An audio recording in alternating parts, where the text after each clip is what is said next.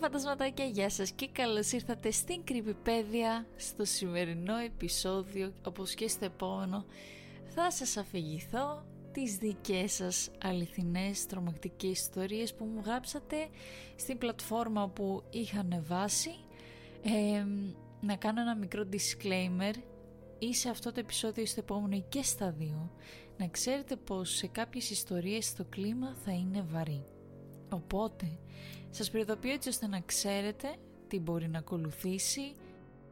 Θα ήθελα να σας ευχαριστήσω για τις ιστορίες που ας πούμε τολμήσατε να καθίσετε να γράψετε σε αυτή την πλατφόρμα και που τις μοιράζεστε με τον υπόλοιπο κόσμο ακόμα και αν δεν υπάρχει δηλαδή γραπτό στο ονοματεπώνυμό σας και πάλι είναι ότι το καταθέτετε ε, και σας ευχαριστώ πολύ που το μοιράζετε με όλα τα φαντασματάκια ε, αυτό το disclaimer ήθελα να κάνω. Θα ήθελα να σας πω να καθίσετε να χαλαρώσετε και ας ξεκινήσουμε.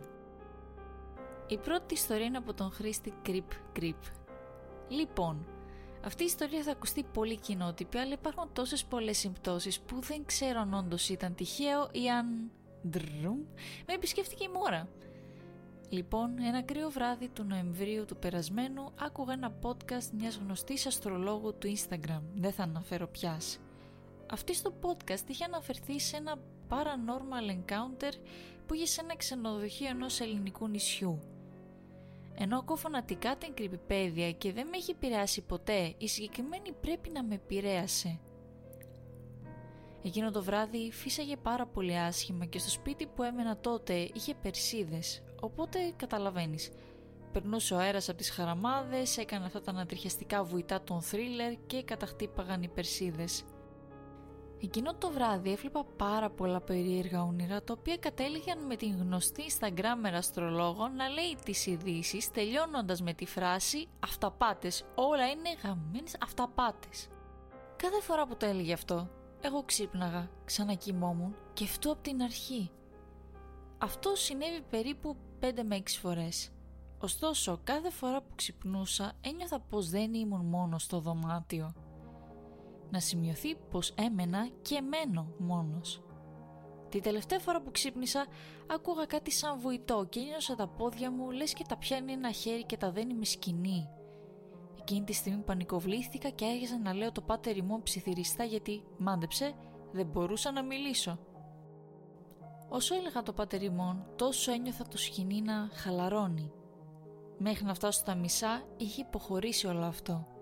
Τελειώνω την προσευχή και μετά δεν μπορούσα να κοιμηθώ για αρκετή ώρα. Ξέχασα να σου πω κάτι σημαντικό. Το κρεβάτι μου είναι κολλητά στο τοίχο και εγώ κοιμόμουν κοιτώντας τον τοίχο. Επομένως δεν είχα ορατότητα στο δωμάτιο. Όπως και να έχει, έχοντας τρομάξει να το πω έτσι κόσμια, από όλο αυτό λέω στον εαυτό μου «Ωραία, θα γυρίσω τώρα πλευρά, θα δω το δωμάτιο και όλα θα είναι εντάξει». Γυρνάω και βλέπω στο ταβάνι ανάποδα τρίγωνα και πιάνω το κινητό μου για να δω τι ώρα είναι και τι βλέπω. Ήταν 3 και 10 τα ξημερώματα που σημαίνει πως αυτό έγινε περίπου στις 3. Αναφορικά με τα τρίγωνα έδωσα μια λογική εξήγηση σε αυτό καθώς πολλά καλώδια πέρναγαν πάνω από τον διακόπτη του πολύ μπρίζο επομένως κάπως έτσι εξηγείται. Για τα υπόλοιπα όμως μετά από λίγο καιρό μετακόμισα. Ελπίζω να μην με ακολουθήσει η μόρα τώρα. Όσον αφορά την πρώτη ιστορία, μου φαίνεται περίεργο το πώς ας πούμε τα, το podcast όπου αφηγούμε τις τρομακτικές ιστορίες δεν σε έχουν ταρακουνήσει ή τουλάχιστον όχι τόσο όσο εκείνη η Instagrammer η οποία δεν έχει και αποκλειστικά ε, πώς να το πω δεν ανεβάζει αποκλειστικά τρομακτική θεματική οπότε η ιστορία είναι πολύ ενδιαφέρουσα και μυστήρια και αυτά που έζησες σίγουρα θα είναι επειδή σε ταρακούνησαν. Να είμαι ειλικρινής, δεν ξέρω 100% να πω ότι πιστεύω ή δεν πιστεύω στα φαντάσματα, αλλά και να υπάρχουν, πάντα εύχομαι ότι όταν ακούω τέτοιες ιστορίες, είτε από εσάς είτε στο ίντερνετ, ελπίζω απλώς να είναι κάτι που βγαίνει από το κεφάλι μας, από τη φαντασία μας, επειδή είμαστε πολύ φοβισμένοι για κάτι που είδαμε ή βιώσαμε, αλλά όχι για αλλά όχι ότι στην πραγματικότητα όντως υπάρχουν και όντως τα βίωσε αυτά από ένα φάντασμα. Ελπίζω να καταλάβατε τι εννοώ και ναι. Πάμε τώρα στη δεύτερη ιστορία. Αυτός που το έγραψε δεν έχει και δεν επιθυμεί να έχει ψευδόνυμο οπότε πάω κατευθείαν στο ψητό. Μια μέρα βρισκόμουν μια παρέα με έξι κορίτσια σε ένα πάρκο που είναι μακριά από το κέντρο οπότε συνήθως δεν έχει κόσμο. Το πάρκο είχε κούνιες και δύο από εμάς είχαν ανέβει και μετά από λίγη ώρα αφού είχαμε μείνει τέσσερις στο παγκάκι έρχεται ένας τυπάς και μπαίνει μέσα στο πάρκο από τα κάγκελα και ξαφνικά δύο κοπέλες από την παρέα έφυγαν τρέχοντας. Εγώ και οι υπόλοιπες δεν ξέραμε γιατί έφυγαν και τις πήραμε τηλέφωνο και μας λένε ότι είμαστε στο πάνω στενό, φύγετε γρήγορα, αυτός ο τυπάς είχε ακολουθήσει τη Μαρία ένα βράδυ μέχρι το σπίτι της. Εμείς τρομάξαμε και σκηνοθετήσαμε έναν διάλογο ότι και καλά πρέπει να φύγουμε. Φύγαμε ήρεμα χωρίς να φαινόμαστε ταραγμένες και ο τύπος κάθισε πάνω από την κούνια και μας κοιτούσε που φεύγαμε. Όταν συναντήσαμε τις άλλες κοπέλες αρχίσαμε να τρέχουμε και ευτυχώς έμενε κοντά μια κοπέλα από την παρέα. Σε κάποια φάση γυρνάω πίσω να κοιτάξω και ο τύπος ήταν 5 μέτρα πίσω και το βάλαμε στα πόδια και φτάσαμε στο σπίτι της κοπέλας. Μετά από λίγο καιρό μάθαμε ότι ο τυπάς κλέβει κινητά, τσάντες κλπ. Από τότε δεν τον έχουμε ξαναδεί παρόλο που συνεχίζουμε να βγαίνουμε εκεί. Εν τω μεταξύ παιδιά στη δεύτερη ιστορία βλέπουμε ότι έχουμε να κάνουμε με έναν αληθινό τυπά ο οποίος από ό,τι φαίνεται είναι δημοφιλής με την κακή έννοια γιατί έκλεβε κινητά, τσάντες, πορτοφόλια σίγουρα και αυτό είναι που μερικές φορές σε τρομάζουν περισσότερο γιατί δεν ξέρεις τι μπορεί να συναντήσεις ας πούμε στον δρόμο σου, τι μπορεί να σου συμβεί και να μην απαραίτητα από κάτι παραφυσικό ή ανεξήγητο αλλά από κάποιον που είναι μπροστά μας ας πούμε. Η επόμενη ιστορία είναι από την Μαρίνα η οποία μας λέει το εξής. Ήταν καλοκαίρι του 19 και εγώ με την τότε παρέα μη θέλαμε να πάμε βόλτα με ποδήλατα Έλα όμως που το δικό μου ποδήλατο έχει σκασμένο λάστιχο. Λέει μια φίλη της μη, ας την πούμε Κατερίνα, έχω πάνω στο σπίτι μου το παλιό της αδελφής μου, θες να πάμε να το πάρουμε; Λέγω γιατί όχι και είμαστε τέσσερα κορίτσια και περιμέναμε να έρθει το σανσέρ και στο τέλος του διαδρόμου υπήρχε μια πόρτα η οποία είχε λουκέτο και ήταν το υπόγειο. Ενώ περιμέναμε το σανσέρ λέει η Κατερίνα το βλέπετε κι εσείς αυτό στην πόρτα; Κοιτάμε και αρχίζουμε να τσιρίζουμε. Βγαίνουμε από την οικοδομή και λέμε όλες τι είδαμε. Όλες είχαμε δει ένα χέρι να βγαίνει από την πόρτα ενώ η πόρτα ήταν κλειδωμένη. Ξαναπάμε μέσα να δούμε αν ήταν όντως κλειδωμένη και μαντέψτε, ήταν. Ρωτήσαμε τη μαμά της Κατερίνας αν μπορεί να πάει να δει τι έγινε και μας είπε ότι είναι κλειδωμένη από πολύ παλιά και δεν έχει καν τα κλειδιά. Δεν ξέρω αν το είπε για να μας τρομάξει ή αν αυτή είναι η αλήθεια.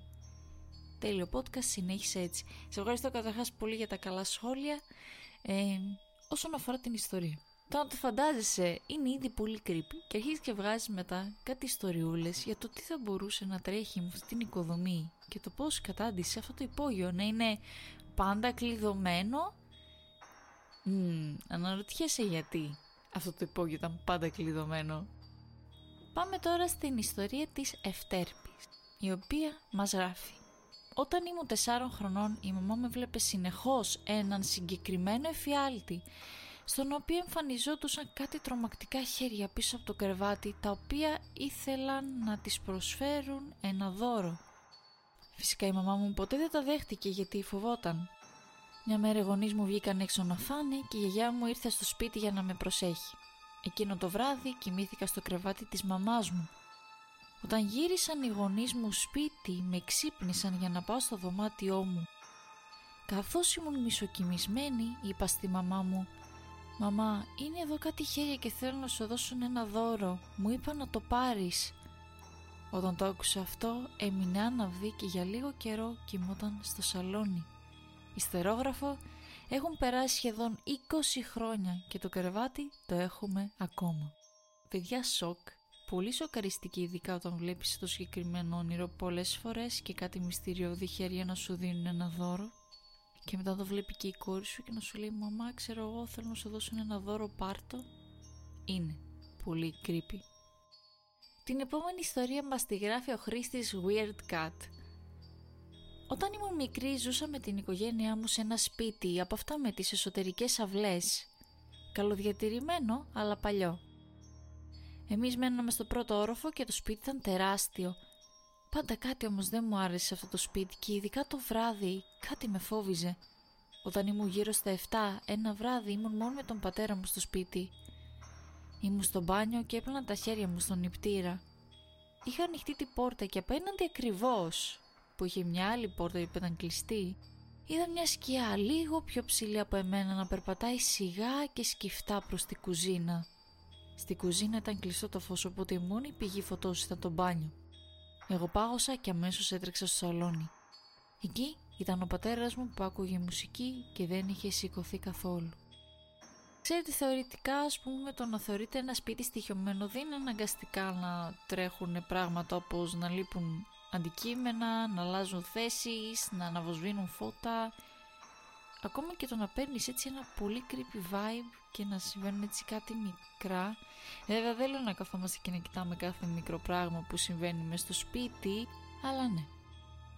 Πάμε στην επόμενη ιστορία την οποία μας γράφει η Ιωάννα. Η ιστορία μου δεν είναι ακραία ούτε πολύ τρομακτική, αλλά θεώρησα ότι έπρεπε να την μοιραστώ. Όλα ξεκίνησαν τον Δεκέμβρη του 2020 όταν ήμουν Δευτέρα Γυμνασίου. Ήμουν καλεσμένη σε ένα sleepover για τα γενέθλια της φίλης μου και ας πούμε απλώς ότι έγιναν πολύ κρύπη τα πράγματα εκείνο το βράδυ. Η βραδιά ξεκίνησε ομαλά κάνοντας τα συνηθισμένα σε ένα sleepover, είδαμε τρομακτική ταινία, φάγαμε πατατάκια, βγάλαμε φωτογραφίες, μέχρι που αποφάσισε μια κοπέλα να παίξουμε το Bloody Mary, το πασίγνωστο τρομακτικό παιχνίδι ή ritual βασισμένο στον αστικό θρύλο. Αφού στήσαμε τα κυριά στο μπάνιο και κλείσαμε τα φώτα, ξεκίνησε το παιχνίδι. Καμιά μας δεν προσφέρθηκε να μπει πρώτη, γι' αυτό αποφασίσαμε να μπούμε όλες μαζί. Μπαίνουμε λοιπόν και ξεκινήσαμε να καλούμε την Bloody Mary. Να σημειώσω εδώ ότι πριν παίξουμε είχαμε δει αρκετά βίντεο που εξηγούσαν το πώς γινόταν τέτοια rituals. Όσο συνέχισε το παιχνίδι, αρκετές από εμάς δεν αντέξαμε και γι' αυτό βγήκαμε έξω, μαζί κι εγώ. Μία έμεινε από τις κοπέλες μέσα μόνη της και συνέχιζε να την καλεί μέχρι που την ακούσαμε να τσιρίζει. Προσπαθήσαμε να ανοίξουμε την πόρτα αλλά ήταν κλειδωμένη. Ξαφνικά βγαίνει έξω και μας λέει ότι το έκανε για να μας τρομάξει και πως δεν έγινε τίποτα όσο έπαιζε. Νιώσαμε ανακούφιση φυσικά αλλά αυτό δεν ήταν το μόνο που συνέβη. Αφού τελειώσαμε παίξαμε και το Baby Blue και αυτό το παιχνίδι ήταν βασισμένο σε αστικό θρύλο αλλά δεν δούλεψε πάλι. Μόλις αποφασίσαμε να ξαπλώσουμε μπας και κοιμηθούμε μερικά περίεργα πράγματα άρχισαν να συμβαίνουν. Όπως το να τρεμοπαίζουν τα φώτα ή να βλέπουμε σκιές από το μόνο μικρό παραθυράκι που υπήρχε στο σαλόνι. Έτσι δοκιμάσαμε να ανάψουμε κεριά ώστε να δούμε αν υπάρχει κάτι στο δωμάτιο μαζί μας. Από εκείνο το σημείο τα πράγματα έγιναν πολύ creepy. Ξεκινήσαμε λέγοντας το «Αν είσαι εδώ σβήσε το κερί» και το κερί αμέσως έσβηνε. Συνεχίσαμε λέγοντας «Αν είσαι εδώ ρίξε κάτω την κούκλα που βρίσκεται στο καλοριφέρ». Ήταν η κούκλα της μικρής αδερφής της φίλης μου. Και η κούκλα έπεφτε. Είπαμε πως δεν θα ξαναδοκιμάσουμε τίποτα άλλο και θα πέσουμε για ύπνο και έτσι κάναμε. Εκείνη η βραδιά ήταν ίσως η τρομακτικότερη που έχω ζήσει και θα μου είναι ξεχαστή. Από τότε η πίστη μου στο υπερφυσικό και στις οντότητες που μπορεί να υπάρχουν εκεί έξω έγινε μεγαλύτερη.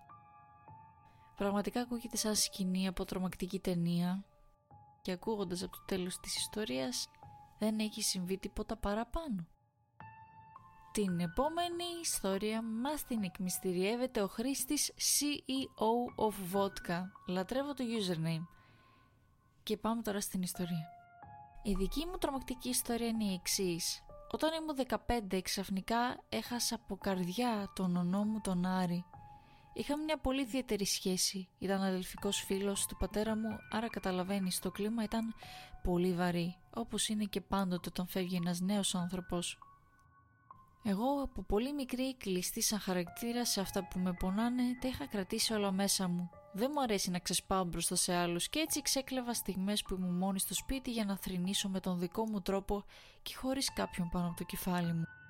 Ήταν λοιπόν μεσημέρι και καθόμουν στο μεσαίο όροφο του σπιτιού μου και είχα βάλει κασέτες από τον γάμο των γονιών μου και την βάπτισή μου που ήταν μέσα και ο Άρης και εγώ.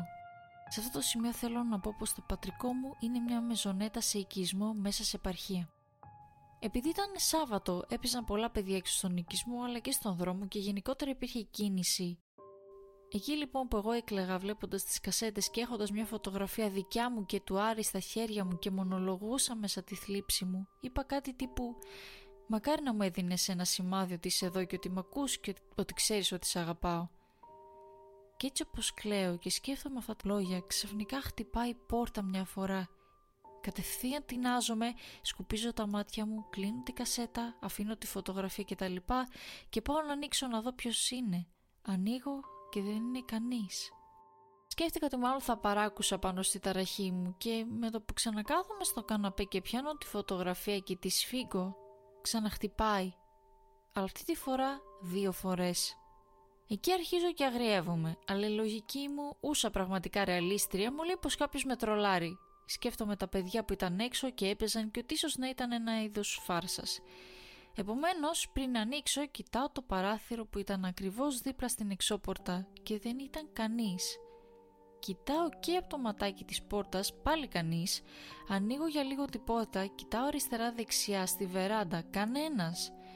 Έχω πια τρομάξει, αλλά και πάλι καθησυχάζω τον εαυτό μου λέγοντας πως μάλλον είμαι πολύ ευάλωτη λόγω της κατάστασης και έτσι αφού κλείνω την πόρτα μένω εκεί κάποια δευτερόλεπτα όρθια και λέω δυνατά, απευθυνόμενη και καλά στον ονό μου θα τρελαθώ με αυτό που έγινε, πώς γίνεται να μην υπάρχεις πια. Και τότε φαντασματάκια χτύπησε η πόρτα μπροστά μου τρεις φορές δυνατά, τρεις δυνατοί χτύπη, καθαρή, εκεί χέστηκα πάνω μου.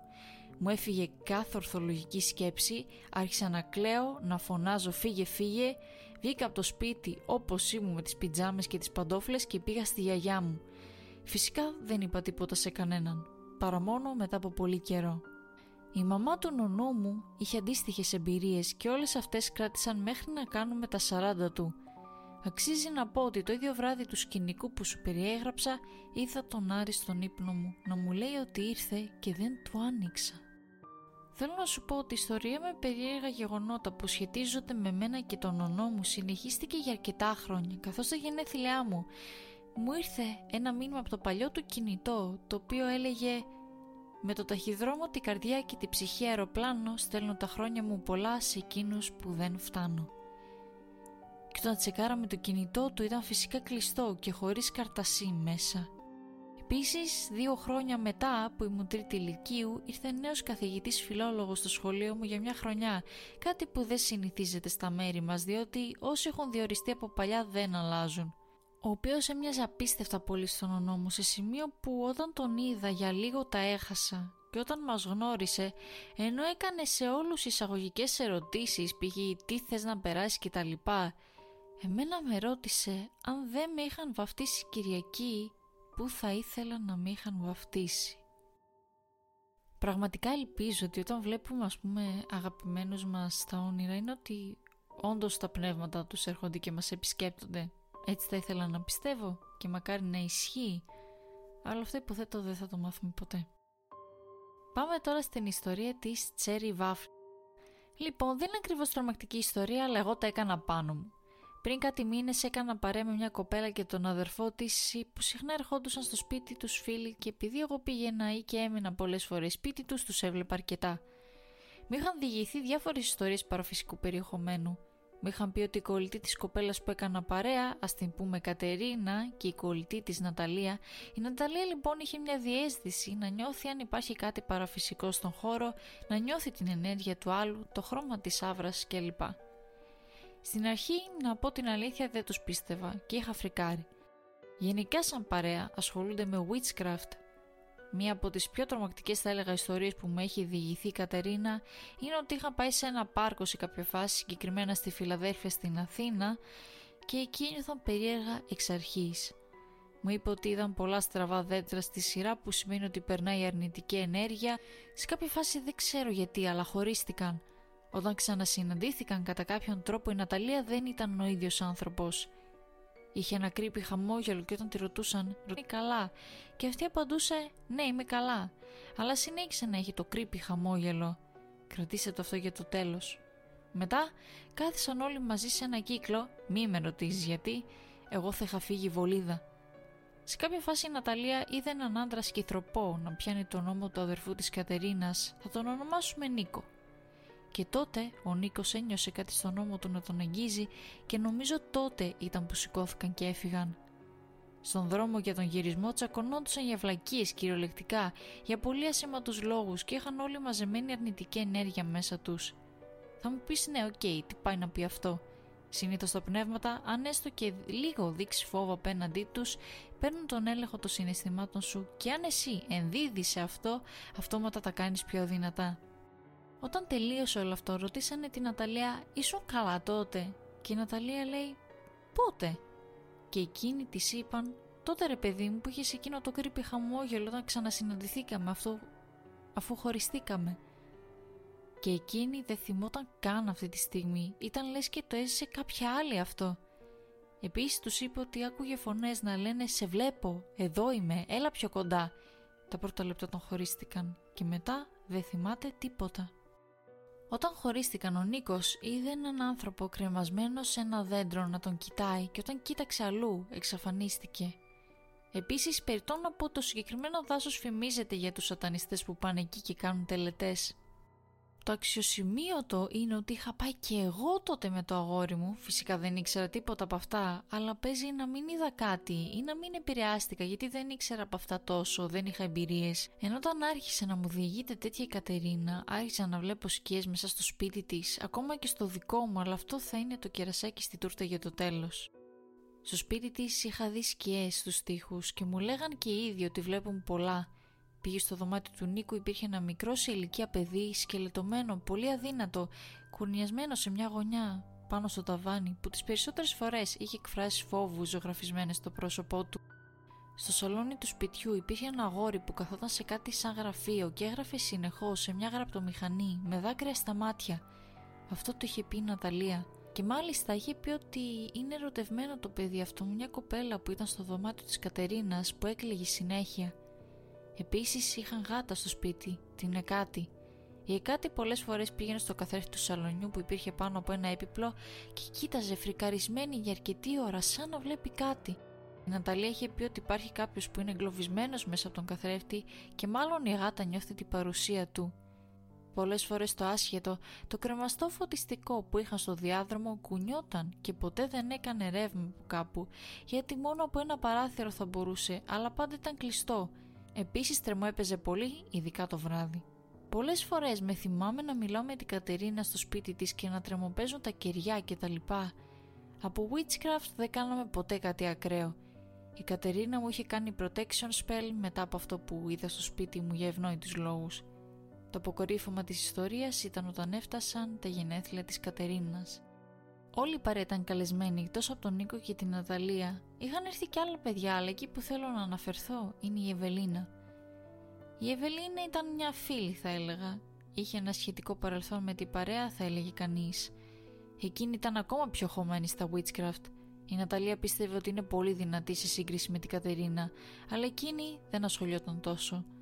Η Ευελίνα σε κάποια φάση είχε ένα beef, θα έλεγα, με την Ναταλία.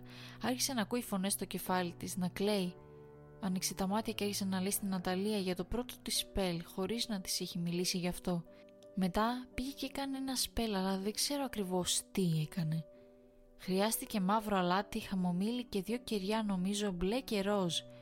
Έβαλε τα χέρια της πάνω από τη φωτιά και φαινόταν σαν να τη δάμαζε. Μετά έκανε το ίδιο και η Ναταλία γελώντας. Είχα φρικάρει. Πάμε τώρα σε αυτό που είδα στο σπίτι μου. Ήμουν ξαπλωμένη στο κρεβάτι με το τάμπλετ πάνω στη κοιλιά μου και χάζευα στα social media με το κινητό. Ξαφνικά βλέπω κάτι να φαίνεται στην οθόνη του τάμπλετ. Δεν φορούσα τα γυαλιά μου, διότι έχω μοιοπία και νόμιζα ότι ήταν το κεφάλι μου ή τα χέρια μου. Άρχισα να κουνιέμαι για να δω αν θα κουνηθεί και η φιγούρα στο τάμπλετ. Δεν κουνιόταν καθόλου. Εμφανίστηκε ανάποδα στο τάμπλετ, δηλαδή από την πάνω πλευρά, ένα κεφάλι δεν φαίνονταν να έχει πρόσωπο, απλά ένα στρογγυλό μικρό και κάτι τελευταίο. Στο σπίτι των παιδιών είχε αυτοκτονήσει ένας παππούς και όλοι ξέρουμε ότι όταν πεθαίνει άδικα κάποιος ή αυτοκτονεί, το πνεύμα του κολλάει στο μέρος που πέθανε. Αυτά από εμένα να προσέχετε όλοι.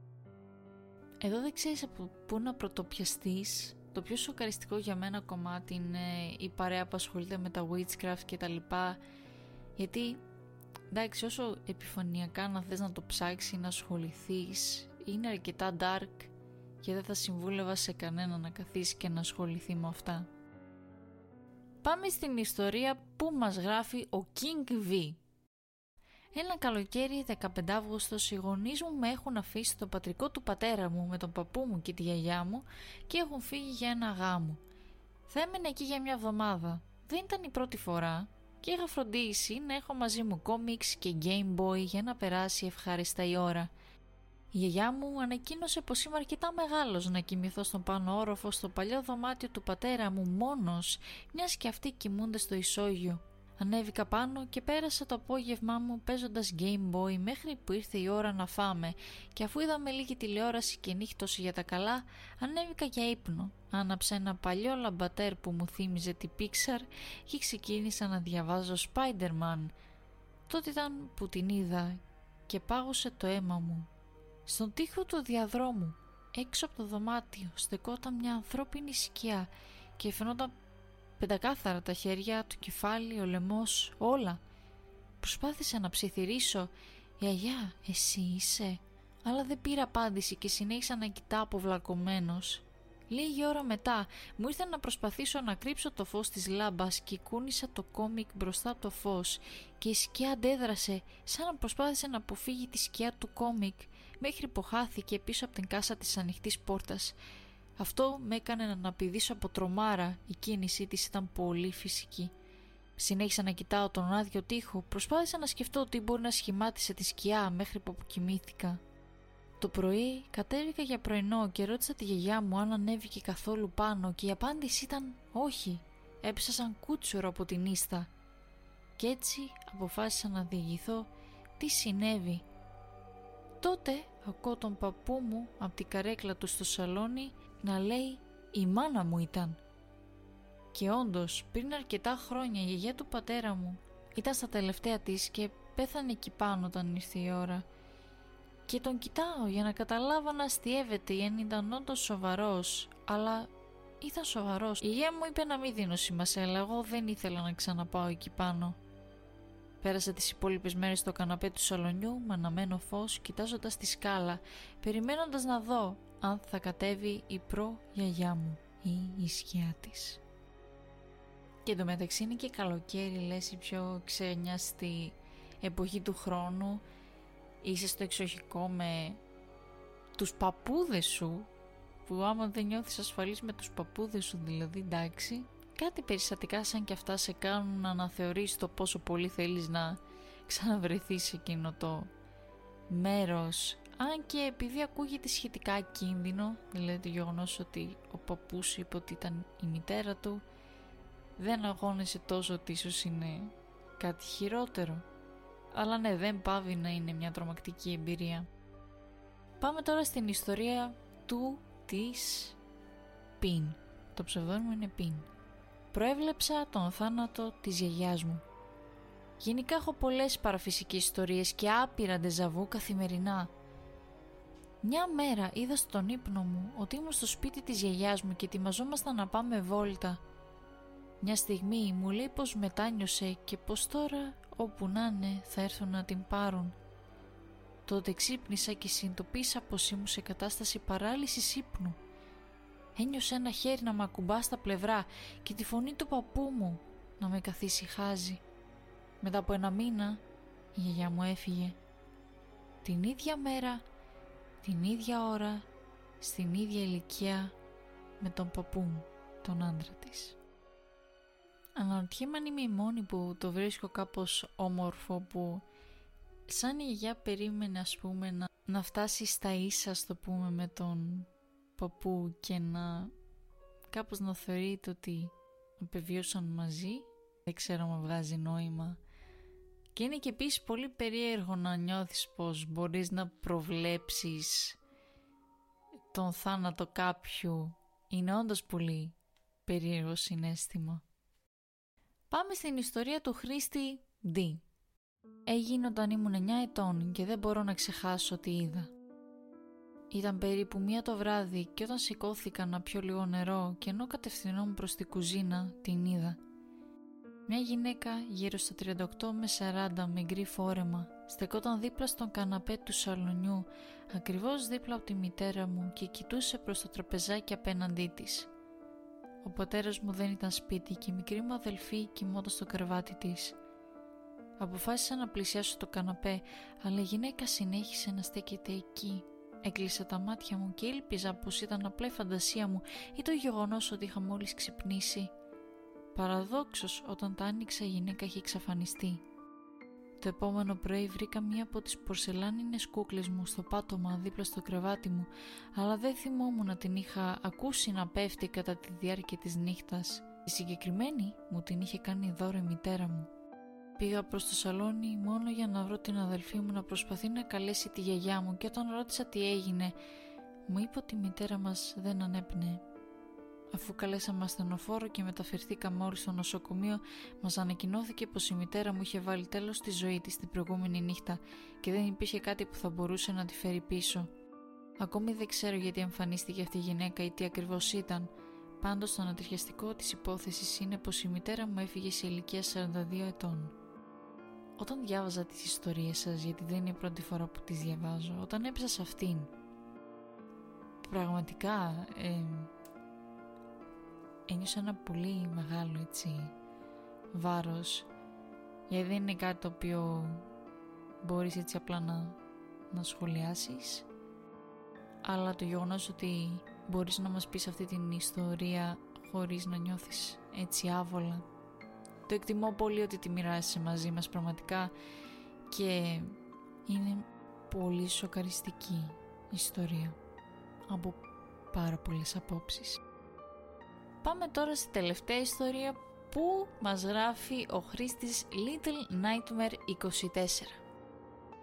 Γεια σου, με λένε Ιουλία και η ιστορία που θα σου οδηγηθώ αφορά την περίεργη φοβία της μαμάς μου για τους καθρέφτες.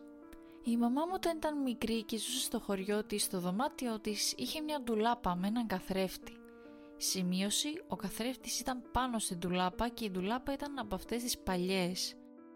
Το βράδυ πριν από το μνημόσυνο της μαμάς της, δηλαδή της γιαγιάς μου, πήγε στο δωμάτιό της να αλλάξει και να πέσει για ύπνο. Την ώρα που άλλαζε, κοίταξε για λίγο τον καθρέφτη. Όταν είδε την αντανάκλασή της, παρατήρησε μια μαύρη σκιά από πίσω της. Μετά από αυτό έφυγε αμέσως και πήγε να κοιμηθεί σε ένα άλλο δωμάτιο. Όσες φορές και να την ρώτησα και εγώ αλλά και οι αδελφές μου, δεν μας είπε ποτέ τι ήταν αυτή η μαύρη σκιά στον καθρέφτη και όσες φορές πήγαμε στο χωριό της δεν μας έβαζε ποτέ να κοιμηθούμε εκεί.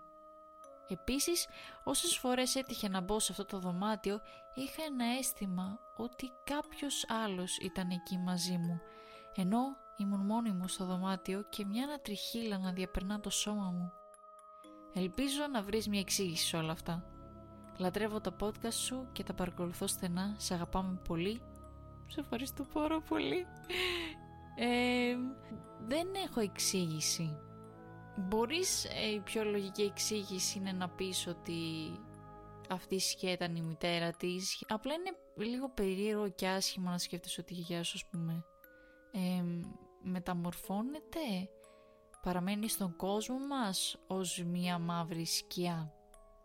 Οπότε δεν θέλω να, να προσπαθήσω, ας πούμε, να το αναλύσω, να το εξηγήσω αλλά εξακολουθεί να παραμένει μια πολύ έτσι σπούκη ιστορία που σε κάνει να μην θες να πας σε εκείνο το δωμάτιο και να δεις εκείνον το καθρέφτη.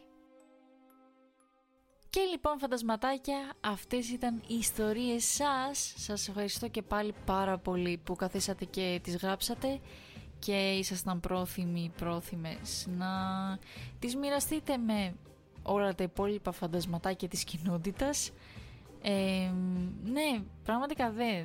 Είμαστε ένα επεισόδιο πριν το τέλος της δεύτερης σεζόν, παιδιά δεύτερη σεζόν. Νιώθω ακόμα ότι είμαι στα πρώτα επεισόδια της πρώτης σεζόν που να φανταστώ ότι τελειώνουμε τη δεύτερη και από Οκτώβριο θα ξεκινήσουμε την τρίτη σεζόν. Θέλω να ευχαριστήσω όλους σας, όλα τα φαντασματάκια για την υποστήριξη που δίνετε σε αυτό το podcast. Θα το λέω συνέχεια, δεν με νοιάζει. Ας σας, ας τα, ας σας τα πρίξω Ε, ε, πραγματικά ναι, δεν έχω λόγια.